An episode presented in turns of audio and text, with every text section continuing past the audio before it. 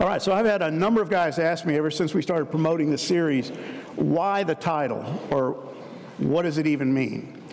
They think it's contradictory because it's when the godly live godless lives. And I've had several guys go, that, that's impossible. Um, no, it's not.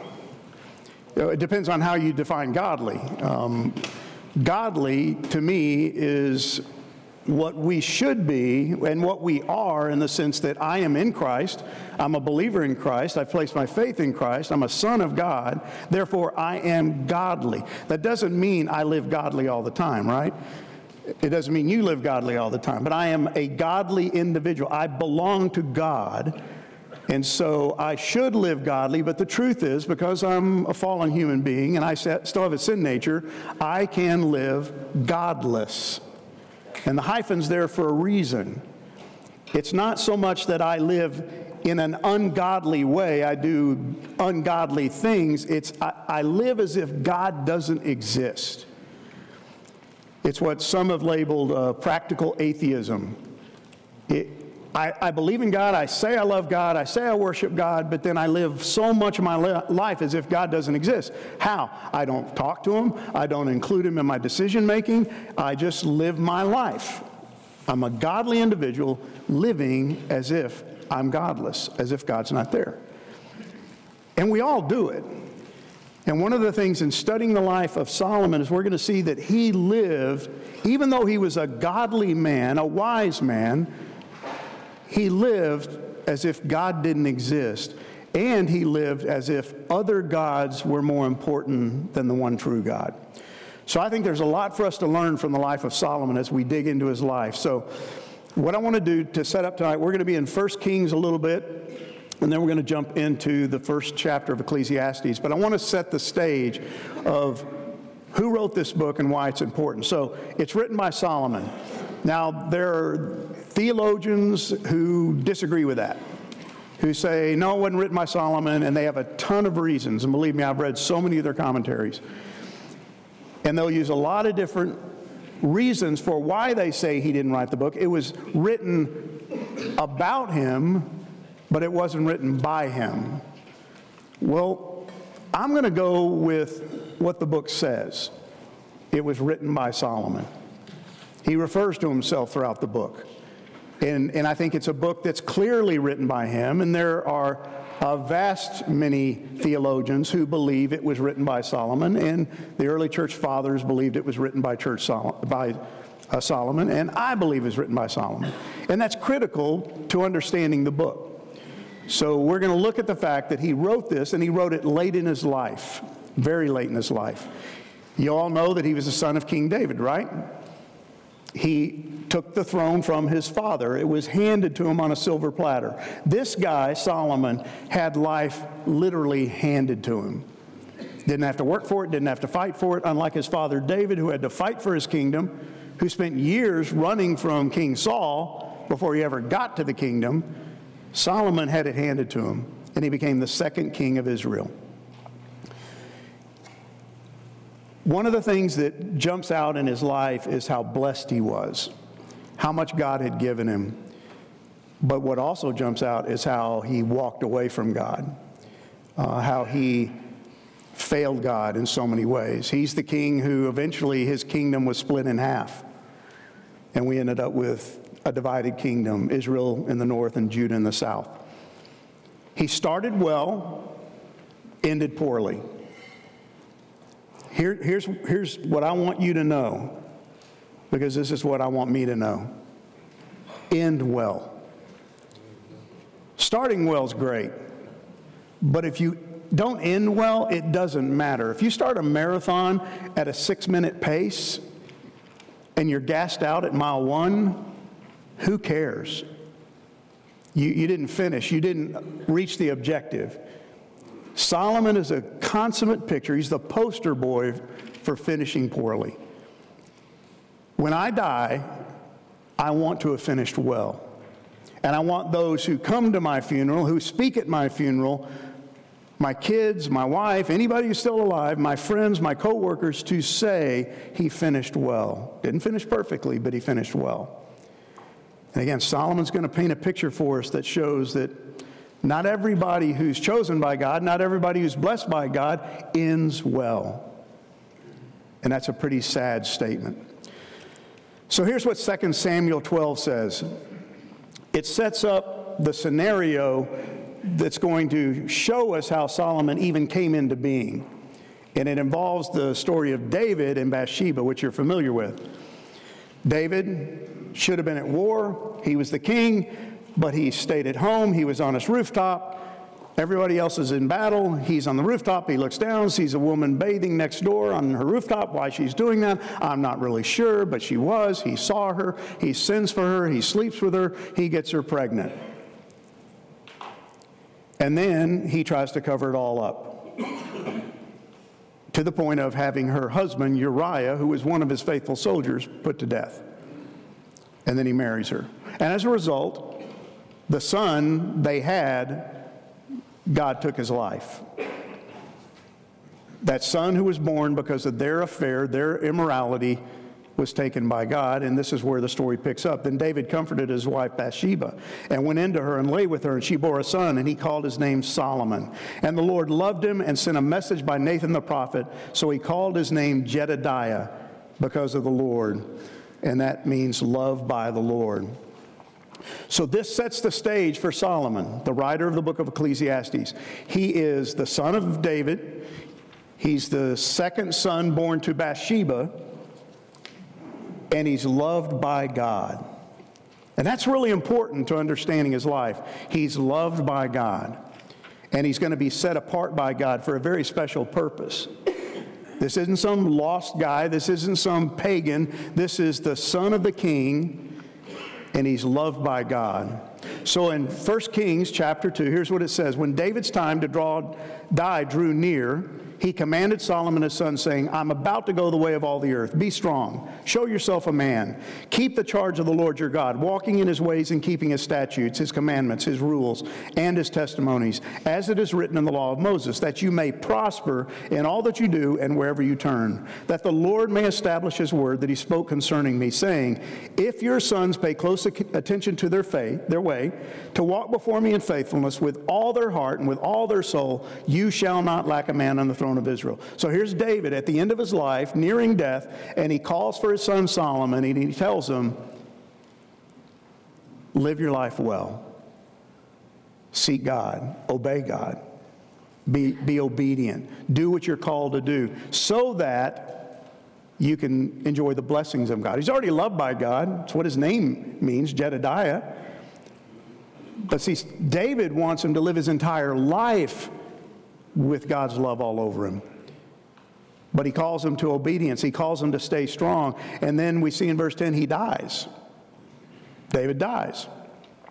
He sleeps with his fathers. He's buried in the city of David. And the time that David reigned over Israel was 40 years. He reigned seven years in Hebron and 33 years in Jerusalem. So Solomon sat on the throne of David his father, and his kingdom was firmly established he's handed a very, very strong kingdom. David had basically conquered the Philistines, he had brought peace to the region. And so here's Solomon. He takes the throne and literally has to fight no battles. He's, he's really got no more enemies. He's got a kingdom, he's got wealth, he's got everything a young man could imagine. It's just handed to him. And all he has to do is stay faithful to God. That's his call, that's his charge. And we see in verse 3, it says, Solomon loved the Lord, walking in the statutes of David his father. Only he sacrificed and made offerings at the high places. Now we're beginning to move into his life, and we're beginning to see some features about his life that are going to stand out when we read the book of Ecclesiastes, because it tells us that he loves the Lord. God loves him, he loves God. And he's walking in the ways of David. But then it throws in a little interesting tidbit here that it says that he made offerings at the high places. What's a high place?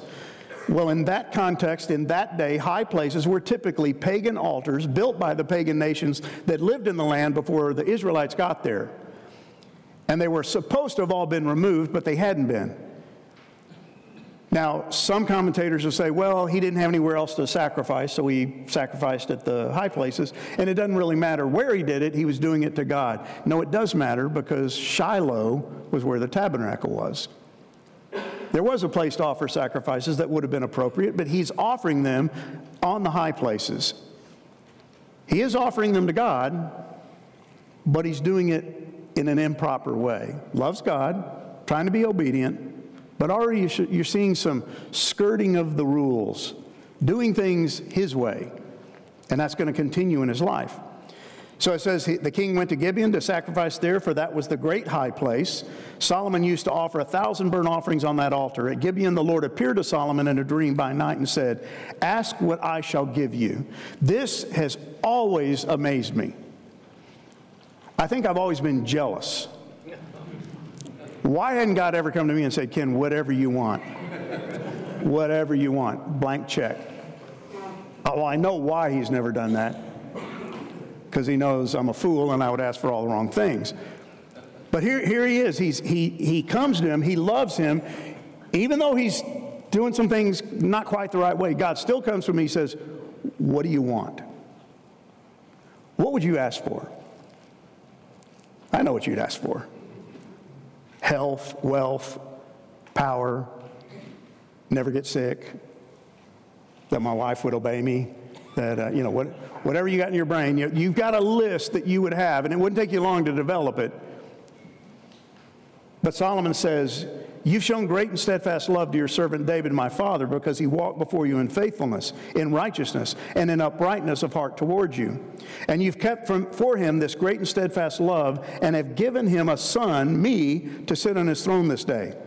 And now, O Lord my God, you've made your servant king in, in place of David my father, oh, although I am but a little child. There, you at least see some humility in this guy that he's like, you know, I don't know that I'm equipped or qualified to do this job. I can't imagine being the son of David. It, it wouldn't have been an easy path to follow to be his replacement when he was such an amazing man, a man after God's own heart. He says, I don't know how to go out or come in. And your servant is in the midst of your people, whom you've chosen, a great people, too many to be numbered or counted for multitude. Give your servant, therefore, an understanding mind to govern your people, that I may discern between good and evil, for who is able to govern this your great people? You, you begin to see in him an understanding of, I'm probably not quite equipped to do this job. It's a big country, it's a powerful nation. He's got all kinds of things resting on his shoulder that he feels are too great for him. So, what does he ask for? He says, Give your servant an understanding mind. He asks for wisdom, is literally what he's asking for. I, I want to know how to discern between good and evil, how, how to make wise choices, because I got to lead these people. I got to follow my dad, and I don't want to screw it up. So he asks for the right thing. And I love how God responds Behold, I now do according to your word. Behold, I give you a wise and discerning mind, so that none like you has been before you, and none like you shall arise after you. What's God telling him? You're going to be the wisest man who has ever or will ever live. That's a pretty powerful statement. I give you also what you have not asked for. This is where it really gets nice both riches and honor so that no other king shall compare with you all your days. And if you will walk in my ways. Now, what does he do? What does God say? He basically repeats what David had said before he died. He gives him a caveat, he gives him a kind of a disclaimer. He says, If you will walk in my ways, keeping my statutes and my commandments as your father David walked, then I will lengthen your days. So, what's he saying? I'm going to give you wisdom. I'm going to give you riches and honor, even though you didn't ask for them, but you need to be obedient and walk in my ways and be faithful to what I've called you to be faithful to. Then I will lengthen your days. Now, what's really interesting about this is when, as we dig into his life in Ecclesiastes, we're going to see that he wrote Ecclesiastes late in his life.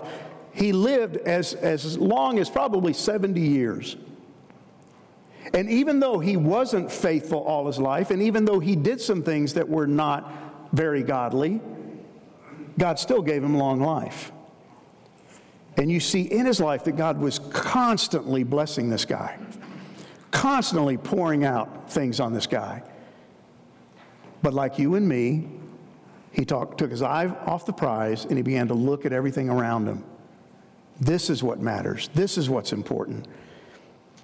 And he ended up blowing it in the end. Well, we know that he was blessed. We know that God blessed his kingdom. It says Judah and Israel were as many as the sand by the sea. They ate and drank and were happy. He ruled over all the kingdoms from the Euphrates to the land of the Philistines to the border of Egypt. He had a huge kingdom to watch over. And there was money coming in, tribute money from all these nations that he was king over. They brought tribute and served Solomon all the days of his life. And then it goes on and talks about all the provision of one day in his house 30 cors of fine flour, 60 cors of meal, 10 fat oxen, 20 pasture fed cattle, 100 sheep, besides deer, gazelles, roebucks, and fattened fowl. He had dominion over all the region west of the Euphrates, from Tiphsah to Gaza, over all the kings west of the Euphrates, and he had peace on all sides around him. So, why are we doing this? Why are we even looking at this? You got to understand, this guy had it all. And where did it come from? God. He hadn't worked for it, he hadn't earned it, he didn't deserve it. It was handed to him by God. First of all, by his father, but then it was guaranteed by God. God kept blessing him. And there was peace in the land. He didn't have to fight any battles, he didn't really have any enemies. What an incredible gift to be given. And yet, what did he do with it? How did he respond to it? Well, God gave Solomon wisdom and understanding beyond measure, breadth of mind like the sand of the seashore, so that his wisdom surpassed the wisdom of all the people of the east and all the wisdom of Egypt. He was wiser than anybody. But, but, and this is where chapter 11 of 1 Kings begins to paint a little bit different scenario about the life of David about the life of Solomon. Now, King Solomon loved many foreign women. Just stop there. Let's just stop there.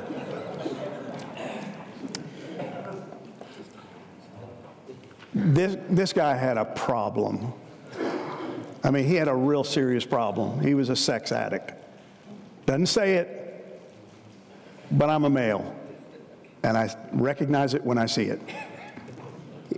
Listen to this along with the daughter of Pharaoh, Moabite, Ammonite, Edomite, Sidonian, and Hittite women from the nations concerning which the Lord had said to the people of Israel, You shall not enter into marriage with them, neither shall they with you, for surely they will turn your heart away after their gods. And I love this next line Solomon clung to these in love like a dog with a bone. You ain't taking these from me. I got a thousand, but I, I, could, I got room for more. 700 wives. I can't handle one. I get the 300 concubine part, you know, because they're not really wives. They can't tell you what to do. What, why do concubines exist? If you don't know the answer to that, we need to talk. They exist for one reason and one reason only, and that's sex. He's got 300 of them, 700 wives, and Lord knows how many kids he's got. I don't see how he did it. And his wives turned away his heart. Duh. Yeah. Where are they all from? For the most part, I don't see Israel listed. They're foreign women. Now, he may have married them for convenience. He may have married them to make an allegiance with some other tribe or some other king. For the most part, he married them, I think, for sex, but he's married 700 and he's got 300 just for pleasure. And they turn his heart away. And it says, his heart was not wholly true to the Lord his God, as was the heart of his father David. See, we, we begin to see the drift but this didn't just happen overnight, right? He, he didn't just go out one day and go, hey, hey round up 700 wives and uh, I'll take 300 concubines. He didn't dr- go through the drive through. He accumulated these. From the day he became king, he was accumulating wives and concubines, and they were drawing him away. Just like God had warned. So his heart was not wholly true to the Lord his God. Why? Because he went after Ashtaroth, the goddess of the Sidonians, and after Milcom, the abomination of the Ammonites. So Solomon did what was evil in the sight of the Lord and did not wholly follow the Lord. That's critical to understanding this book, guys. You got to understand where he's coming from. He's walked away from his God. He didn't abandon God. He didn't, he didn't say, Well, I don't believe in Yahweh anymore. He just added Yahweh in with all the other gods. He had a plethora of gods. He was like making sure I got all my bases covered. Well, I got Yahweh, he's good. I got Ashtaroth, I got Moloch, I've got, I've got all these gods. Surely somebody is going to help me when I need help. And yet, he offended God. So he writes the book of Ecclesiastes, and one of the phrases we're going to see over and over again is life lived under the sun. Here's all that means, guys. Every morning you get up, you live your life under the sun, right? It starts in the east and goes down in the west, as far as I can remember. And all day long, you're living under the sun, under the rays of the sun, on this planet, in this life, in this body, in this context. That's all he means. Life lived under the sun in this earthly arena.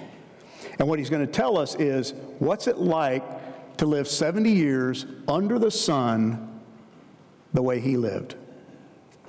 Not wholly devoted to God, having other gods, having other things that he pursued beside God. So, quick synopsis of his life. As I've read the book, and what I get out of the book is that y- you see a really distorted view of life through the lens of this guy, Solomon. Very wise, wisest man who ever lived, very God, uh, gifted by God, had everything he needed, but he had a distorted perspective. He's old. Now, that's not why his perspective's distorted.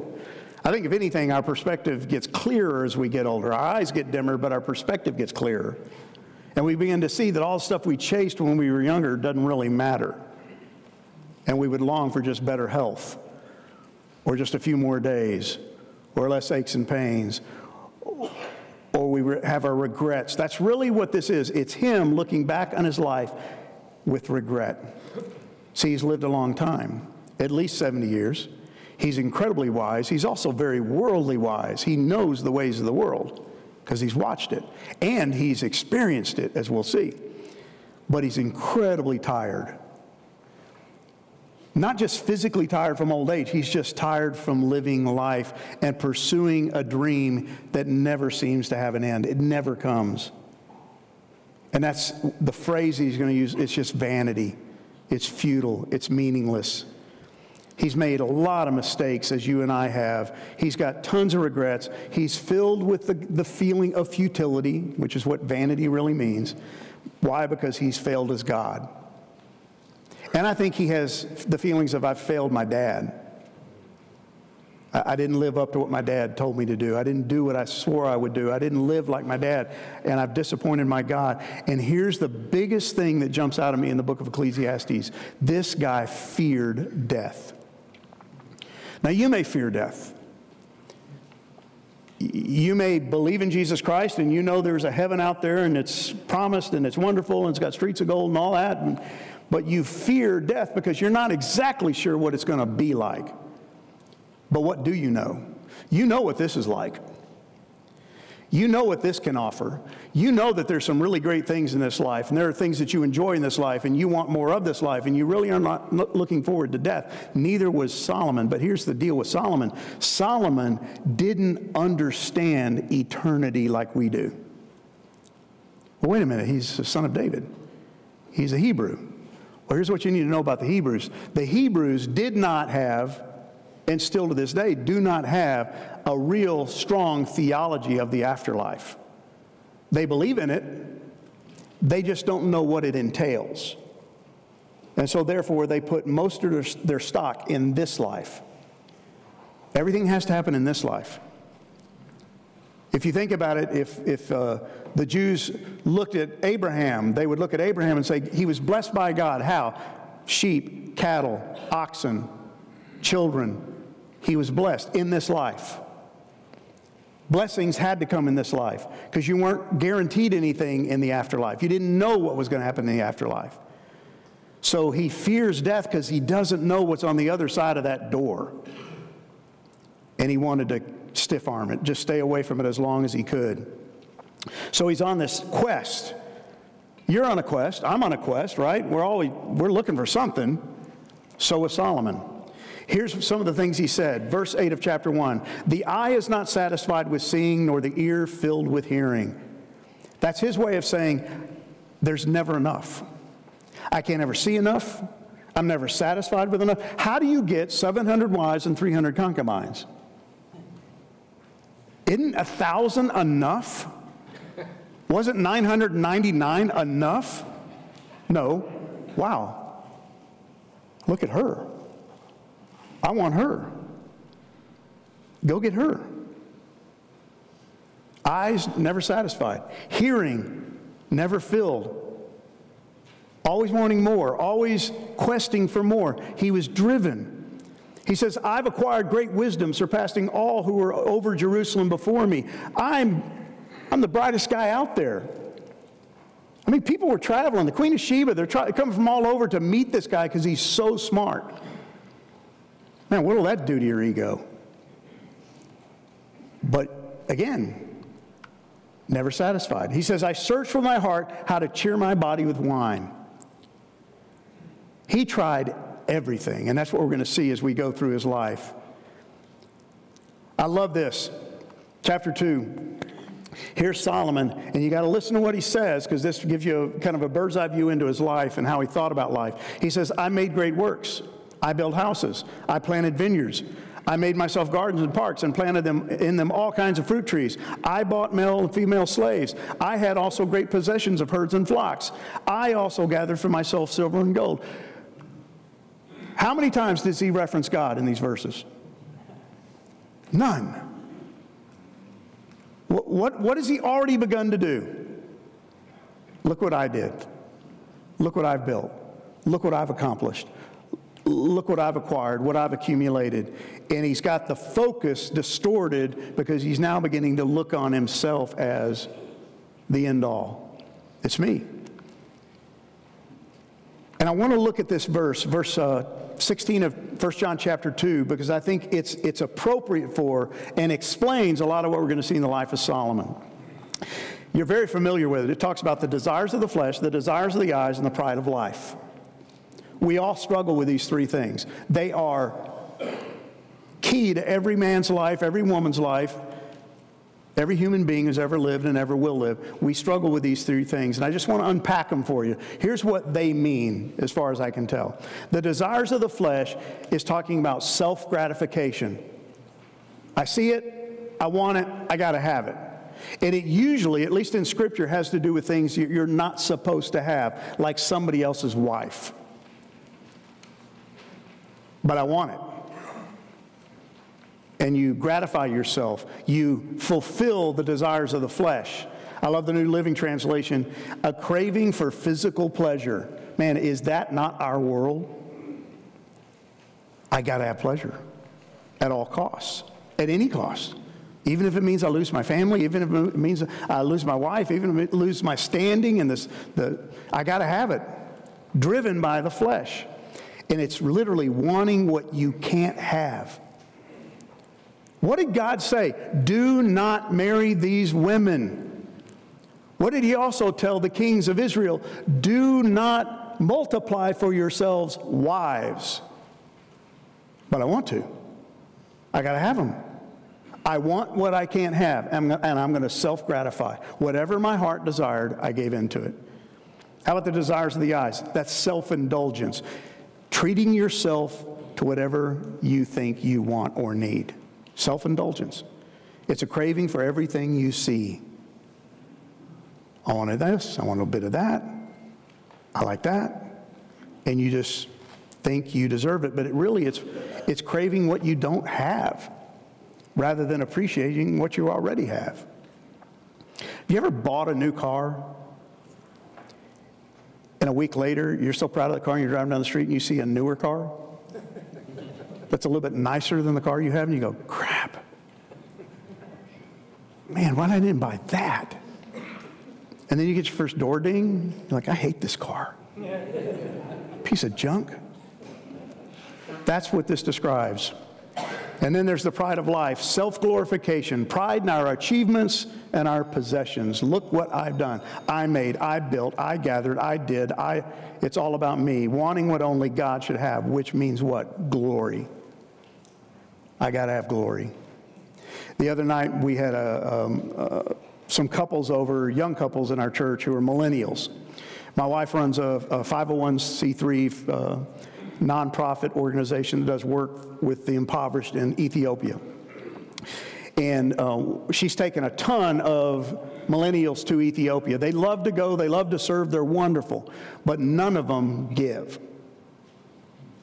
And so she, we invited these couples to come over, and we just said, explain to us why you'll go, but you won't give. And it was fascinating. Now, these are all believers. And, and really, when it all boiled down, here's what they said Well, we go because we can post it on Facebook and everybody sees it. And they congratulate us and they think highly of us because we went. But if I give, nobody knows. At least they were honest. It's, it's self glorification. Now, any of you in the room, like me, who are not millennials, don't puff out your chest, right? We all do this. Well, I'll give, but I want somebody to know. See, my wife loves to give in secret. I hate it. I want somebody to know. You know, she'll give anonymously. I go, well, why don't you tell them? I don't want them to know.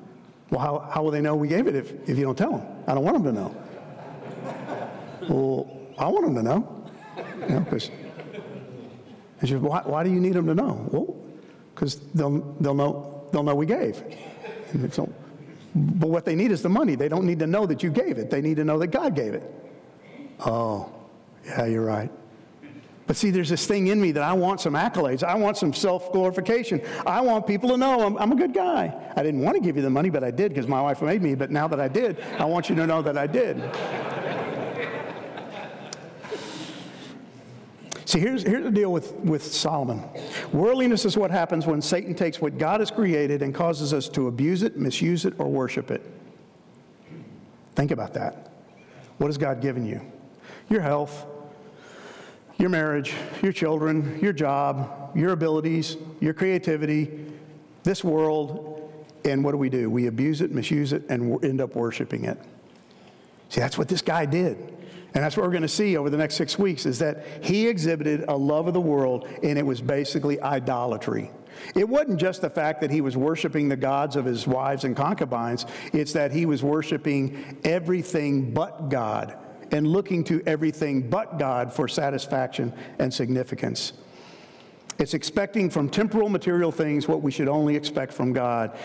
And I, I, really, over the next six weeks, I really want you to think about this. I really want you to investigate your life and think about what is it in my life that I look to for things that I should be looking to God for. And we all have them. I don't want this series to beat you up, I want it to wake you up so that you don't walk the path that Solomon walked. Why did he write this book? Well, he was inspired by the Holy Spirit to do so, but he's also an old man, has lived his life, made his mistakes, has regrets, and he doesn't want you to follow his path. And I appreciate that. And there are men in this room who are my age and maybe older who have so many stories they could tell that would help many of the younger men in this room. Don't do as I did. Don't follow my lead Learn from me, learn from my mistakes. So here's just a few verses that support this from Ecclesiastes. Self gratification, I said in my heart, Come now, I will test you with pleasure. Enjoy yourself. Man, how many times have I said that in my life? If not verbally in my head, just enjoy yourself. Have a good time. Relax. It's not that important. Satisfy yourself. How about desires of the eyes? Whatever my eyes desired, I did not keep from them. Here's what I, I hate about studying the life of Solomon I have wanted a lot of things over my life, during my life. I've lusted for things. I've desired things. And the only thing that kept me from getting them is I was either too ugly and they didn't want me, speaking of females, or I didn't have enough money to afford it. Solomon had no shortage of money. And so when he says, whatever my eyes desired, he did get it. I can desire a Lamborghini, I just can't buy one. He could. He, he could buy anything. And then he had a real problem with self glorification. I became great. I surpassed all who were before me in Jerusalem. And that may be true and probably was true, but you don't walk around bragging about it. You don't taunt people with it. You don't put it in a book for posterity. So this leads us to Ecclesiastes chapter 1, the very beginning, and listen to how he opens his book. This is fascinating. The words of the preacher, the son of David, king in Jerusalem. Vanity of vanity, says the preacher. Vanity of vanities, all is vanity. Really, that's how you're going to start your book. That's really appealing. And you're probably sitting there, that's how we're going to start this whole series. Yeah, because that's how he starts it. How's he start out? Well, first of all, he, calls himself the preacher. Why in the world did he call himself the preacher? In Hebrew, it's the word koheleth, and it means speaker in the assembly. And it literally just means, I'm the leader. I lead these people, I stand before these people. When he built the temple and dedicated the temple, he spoke before the people. That's really all it means. He's in a position of authority, and they listen. And Ecclesiastes is the Greek translation of that Hebrew word. That's where we get the name of the book. But he's the speaker. He speaks to the people. He's kind of a preacher. He's a minister. He's a shepherd. He's a leader. And he wants them to listen. So, what's he saying? He goes, Listen to me, guys. I'm your king. I'm your shepherd. I'm your preacher. I'm your leader. Listen to what I have to say because I don't have much longer to live. And I want you to hear what I've learned in 70 years of long life. And what does he say? Vanity of vanities, all is vanity. See, that's going to be the theme of the book. What's he mean? The Greek word is, or the Hebrew word is hebel. It means lacking in real substance. It has no substance to it. This life lacks substance. It has the idea of no value, no permanence, no significance. See, guys, we live in this world and we think all of this is what really matters. All the stuff, all, all the, everything around us is what really matters. And here's Solomon trying to tell you and me that no, it doesn't. I've had it. I've, I've had it all. Literally, I've had it all. It doesn't matter. It doesn't add up. It's valueless. It's empty. It won't ever satisfy. And we need to hear that message because here's what the world's telling you oh, yes, it will. What did, what did uh, Satan say to Adam and Eve in the garden? This, it will satisfy. It will make you like God. It will bring you satisfaction and meaning. But he says, no, it's like a mist. It's like trying to grab a vapor. You'll never succeed. You'll be grasping in air. And he's going to, all through the book, he's going to support this idea that this life is meaningless. He says it's an unhappy business that God has given to the children of man to be busy with. And he describes it as striving after when. Here's what that literally means it means vexation of spirit. Now, that sounds a little old fashioned. What's vexation of spirit? It simply means longing for breath. You ever, ever run out of breath where you just can't get your breath? It's a horrible feeling, right? It's like, I, I, I can't get my breath. I can't. If you suffer from asthma or some other breathing difficulty, it's a horrible thing to not be able to get your breath. And that's how he describes life in this, on this world, under the sun, living without God. It's like not being able to get your breath, grasping for air. He also calls it a great evil. Wow. That's a pretty negative statement. This life is a great evil. Here's what he means by that it literally means many evils. It's like full of evils. Rob Ra is the Hebrew. And it means very wicked. It's just everywhere you turn, it's wicked. It, it's full of wickedness. It's unpleasant. It's disagreeable. It may go great for a while, but there's always the other shoe to drop, right? We almost live that way, like, man, it's, I haven't had something really foul happen lately. What's, what's, something's coming. I just know it. This is too good. And, and he had just learned that this is the way it is. It's abundant misery. Wait a minute, you're the wisest man, the richest man, the most powerful man, and this is your view of life? Yeah at the end of his life. because of the way he lived his life. Then he calls it an unhappy business, literally an evil travail. This one's kind of interesting to me because he just says it's bad business overall. No matter how you look at it, no matter how you approach it, it's just bad business. It's a lousy way to live your life. On this earth, apart from God or godlessly, as if God doesn't exist, and it's harmful. See, he had learned it's harmful. He had learned it hurts, and there are ramifications, and there's payback, and there's, there's consequences for decisions. And yet we see, he goes, Whatever my eyes desired, I did not keep from them. Listen to this passage. Just look at what he says and how he references, first of all, my eyes. Goes back to the lust of the eyes. He talks about my heart, that inner drive within you. What drives your decision making? What makes you go after what you go after? Why do you work so hard? It's coming from your heart. He talks about his toil, my effort. Constantly, he's talking about my toil, the toil under the sun, everything we do, everything we try to strive for. And then ultimately, he talks about my reward. See, you do what you do to get a reward. I don't know what, what you do, but if you didn't get paid, you wouldn't do it. You want a reward. You want something for what you do. And he's saying, we live our lives under the sun for a reward. All my toil, all my effort, what I lust for, what I long for. But it, it begs the question, but what would Jesus say to Solomon? See, one of the things that you have to realize when you study the book of Ecclesiastes, because it's Old Testament, is don't lift it out of the Bible. Don't say, well, I'm going to study the book of Ecclesiastes and only the book of Ecclesiastes and not look at the rest of the Bible because what do we know that Solomon didn't know? Jesus, the resurrection, redemption, the Holy Spirit, the power of the Holy Spirit. We know things he didn't know, didn't have access to, and he was ignorant of. So if you just read this book and you don't include the rest of the books of the Bible, you get a warped, limited perspective. The Bible is meant to be read as a whole. And that's what we're going to try to do. So, what would Jesus say to Solomon? What would the Savior say to the preacher? How would he address this? Well, in Matthew 5 6, he says, Blessed are those who hunger and thirst for righteousness, for they shall be satisfied. That is diametrically opposed to the way Solomon lived his life. What did he hunger and thirst for? Obviously, women. Obviously, wine, obviously, power, obviously, wealth, more wisdom, never could have enough wisdom, never was smart enough, always wanted more, even though God made him wise, he wanted more wisdom. He never found it, and he hungered and thirsted for everything but what? Righteousness. A right standing with God. How about this? I love this Isaiah 55 back in the Old Testament. Is anyone thirsty? Come and drink, even if you have no money. Come and take your choice of wine or milk. It's all free. Why spend your money on food that doesn't give you strength? Why pay for food that does you no good? Listen to me, and you will eat what is good. You will enjoy the finest food. This is God speaking to the Israelites and offering them a feast, a spiritual feast. Come to me, seek me. But where did Solomon?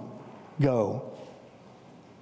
He bought slaves. He bought concubines. He, he spent his money on food. He built palaces. He built gardens. He built pools. He built everything he could think of, and he never got what he was looking for. He was still hungry and thirsty.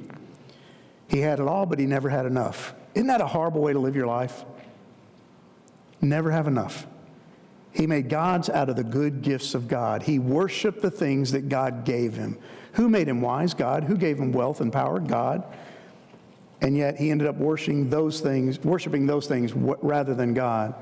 And all his accomplishments, all his accumulated wealth left him feeling void. And here's what I know. In this room, there's at least one guy besides me who sometimes feels empty, unfulfilled like you're chasing the wind, like it's a vapor and I can't get my hands on it. I just can't get enough. I'm never satisfied. You got that raise and the raise wasn't enough. You got the promotion, the pro- promotion's not enough because there's still somebody above you and you're constantly, you're the, you're the mouse on the treadmill just running, never getting where you want to go. So tonight, what I want you to do around the tables, and, and we don't really have official table shepherds. Some of you are here, and that's great. So somebody's going to have to step up and speak up and lead this discussion. But here's your questions for tonight. Those three characteristics we looked at self gratification, self indulgence, self glorification which one has marked your life? Now, I know what you're thinking. I'm not going to share that with anybody. Then point to the guy across the table and say, I know his, his self gratification. It's all over him. No, just, just share it. Be honest. You're not going to surprise anybody. And, and the truth is, we struggle with all three. And then, secondly, if a hunger and thirst for righteousness brings satisfaction, why do we waste our time pursuing satisfaction everywhere else? Why? What, what drives us to do that? So, those are your two discussion questions for tonight. And before you leave, before you walk out the door tonight, make sure you pray for each other that you'll be here each week, you'll do the homework, you'll come prepared, and you'll allow God to speak to you through Solomon and learn from his mistakes. Father, I thank you for these men. Thank you for this evening. Thank you for your word. Thank you for the life of Solomon. Father, I can relate to Solomon. I may not have had his wealth, and I certainly don't have his wisdom, but I've certainly made the same kind of mistakes. And I don't want to live my life that way. I don't want to live feeling un- unfulfilled and, and dissatisfied. So, Father, speak to me, speak to every man in this room over the next six weeks that we might become men who are addicted to you and not to the things of this world. And I pray this in Jesus Christ's name. Amen.